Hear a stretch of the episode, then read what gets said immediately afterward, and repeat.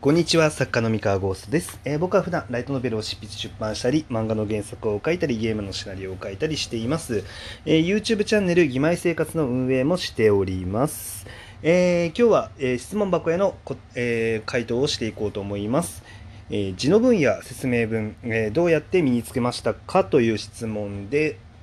すね。はい、質問でございますと。いうことで、えー、と字の文や説明文をどうやって身につけたかどうやって身につけたかえーっと何日か前に、えー自分あのねプロ作家の自分が、えー、とどうやってなんだろうな小説の勉強をしたのかみたいな話をしたと思うんですけれども、えっと、その時に、ま、骨組みに分解するみたいな話をさせていただいたんですね。で、えーっと分解の中には、まあ、この字の文や説明文に当たるものっていうのももちろん含まれてるんですよ。でこの作品はどうしてこの字の文を書いてるんだろうみたいなものを考えて、まあ、いろんな作品に触れてきたと。はい、でなのでその字の文にはどんなどんなことが書かれてると面白いのかどうなのかっていうのは、まあ、常に考えながら、まあ、本を読んでいたと。でそれももちろん訓練になってましたね。うん、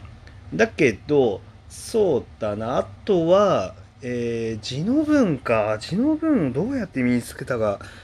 どうやって身につけたかって難しいですね。なんかひたすら書いていたかな。うんひたすら書いていたりうーんまああえて言うならあれかな。えっとものすごい面白いなこの文章って感じた時に、えーそれをなんだろう実際にテキストであの自分の手で打って書いてみるんですよ。まあ写経っていうんですけどこういうの。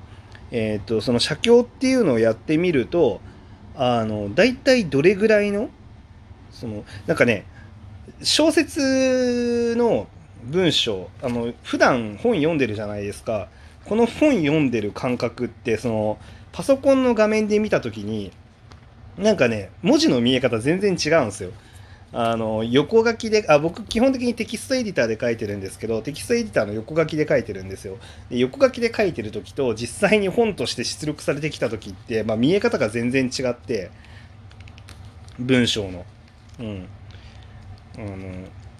あこういう風に見えてる文章が最終的にこういう風に出力されるんだみたいな感じで結構ねあの思ってたものと違ったりとかするんですよ。でなのであの例えばその市販の売ってる本の,、まあ、じあの文章っていうのを写経をしてみてあの自分の環境でね、まあ、僕は横書きのテキストエディターなんですけどまあえっとみんなはもしかしたら違うかもしれないんで、まあ、自分の環境で打ち出してみると。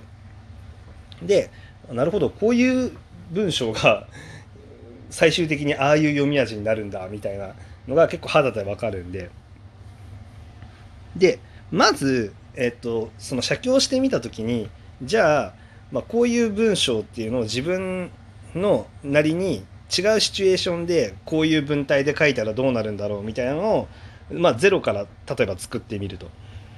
で読んでみて面白くなるのかどうなのかっていうのを、まあ、比較してみるとかまあなんかいろいろそういうあのすでにある作品からその写経っていう形であの見てみる。あのあの実際にやってみて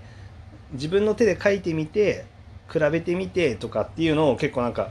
繰り返していくことによってこうなんとなくその自分の中にあ面白い文章のリズムってこんな感じかとかあの、まあ、こういう風になってるからこの作品って面白いんだっていうのが、まあ、どんどんあのなんだろうな経験が積み上がっていくんですね。で積み上がっていってでこの段階ではこれ間違っちゃいけないのがこの写経してる状態のものっていうのは世の中でお出しできないものなので完全に自分の中だけでのこうなんか訓練なんですねそれ。もうほんと練習、まあ、要は見よう見まねっていう形でまず練習するんですよ。でそしたらあのある程度あのなんだろうそのすでにある面白い作品のそのリズム感だったりとか、えー、とそのなんだ字の文のこうボリューム感だったりとかっていうのがなんとなくこんな感じかなっていうのがじゃあ身についた段階でまずはあんまりぶらさない形でゼロから自分の作品を書いてみると。で書いてみました出来上がりました。ででこれだけだとまあまあ強く元の作品に影響された誰かでしかないんだけどただそっからそのじゃあ自分なりの視点だったりとか自分がより気持ちいいと思う文章ってこうかなみたいなのをどんどんどんどん繰り返していくことによって結構そのなんだろうな、えー、自分なりのアイデンティティっていうのがなんかどんどん確立されていくみたいな感じになっていくっていうのはあるかなって思います。そんなに丁寧に僕はそういうステップを踏んできてはいないんですけど、えっ、と結構ほら、小説ってなんか師弟関係っていうんですか師匠と弟子みたいな関係って、まあ、ちょいちょいあるってってイメージ湧きますかね皆さん。わかんないんですけど。まああるんですよ。でそれってじゃあどういうあの感じって言ったらやっぱ師匠の、まあ、文体だったりとか創作の理念だったりとかっていうのに、まあ、やっぱりどうしても弟子って影響されるんでで文体とかも寄っていくし、えー、まあなんか作品の内容とかも寄っていくんですよその師匠に。寄ってくんだけどでもどっかの段階でその師匠と全然違う方向に行くとか、まあ、その師匠を超えていくとかっていうことがやっぱり起きないとやっぱ師弟関係ってあの意味がないのででどっかでそれって起こるんですよ。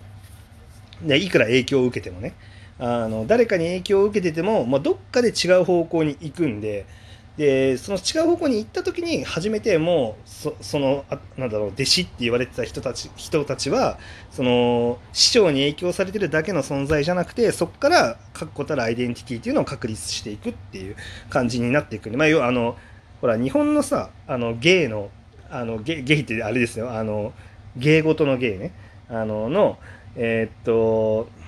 なんだろうな、えー、で手張りっていう考え方があるっていうのを結構有名な話だと思うんですけれどもまず型を守る主、うん、でそれをまあ破る派って言ってでそこから離れていくって言って理って言って主張りって言うんですけどでまず主をあの徹底的にやってまあ、上手い人だったりとか面白い人だったりとかをまあ真似する形でこうどんどんどんどんこうなんだろう、えっと、そのコツっていうんですか真髄みたいなものをあのー学んでいってそっから破っていくあのこの先輩だったりとか師匠だったりっていうのはこういうふうにやってたけれどもなるほどこういう考えのもとこういうふうにやってたんだなっていうものを完全に理解した上でいやでもだったら自分はもっとここを突き抜けてこうしたいみたいな、のこの軸を持ったまま破るんですね。でさらにもう一段階破っていくとあのもう元の軸ってあのなんだろうな師匠の在り方からはかなり離れたところに気づいたら行ってるっていう形になると思います。そういう意味ではあの、まあ、正直プロデビューしてからもあの手張りでいう種の段階っていう人ってすごいたくさん多いと思っていてで僕も実際デビューしたての頃とか全然種だったと思いますね手張りで言うと。あのなんか自分なりのものすごい個性何かっていうのはそんなにはまだなくて、えー、とそうだな手張りで言うとうんどういつぐらいまで主だったかないやもうほんとそれこそ自称 F ランクの序盤ぐらいまではどっちかっていうと主だったかもしれないですね。あのまあライトノベルっての、まあ、読者さんだったりとか、まあ、これまであった作品っていうのが、まあ、こういう面白さっていうのは基本的に何だろうあるなっていうそのコツみたいなものっていうのをしっかり守って作るっていうことを、まあ、ずっとやっててで自称 F ランクがまあその1巻が当たってでその連載を重ねていくにあたってえー、っと「は」っていうのにいったなんか行ったんですよね。うん、それ2巻とかだったかな、うん、ちょっとよく覚えてないんですけど、うん、で、えっと、特に、えな内容ストーリー面ではもう理想の娘理想の娘なら世界最強でも可愛がってくれますか？もう歯に行って。でえー、っとですね個人的にはもう芋うざ友達の妹が俺にだけうざいに関してはもう完全に理理まで行きましたね。もうかなり自分なりのものっていうのをどんどん出していってるんで特にあの文章面では特にそうですね。文章面では本当に芋座の段階が理かなっていう気がします。それまではそんなに遊んでないんですよ、文章で。あの字の文とかでね。うん。なんか、その遊んでないっていうか、そのかなり自分なりのものを押し出していったっていうのはイモウザかなっていう気がします。あんまりイモウザの文体って他にそんなにいないと思います。あのもちろんあの僕があの面白いと思ってるものをを書いてるので、まあ、その自分が今まで面白いと思ってきたいろんな作品の影響っていうのは、まあ、絶対に受けてるんですけど、まあ、なんだけれども、まあ、振り返ってみた時に、まあ、イモザみたいな文章を書いてるうんまあ、エッセンスを抜き出すと見たいっていうのはあるかもしれないんですけど、まあ、でも究極かなり自分のリなりのリズムになってる気がしますね妹座に関しては。はい、まあ、っていう感じなんであの字の文や説明文はそうやってコツコツとあの手張りの考え方で、まあ、やっていくといいんじゃないかなって思ってます。まあ、究極ねあのいつも言いますけれども字の文も説明文もまあそれが面白ければあの受け入れられるんで。あの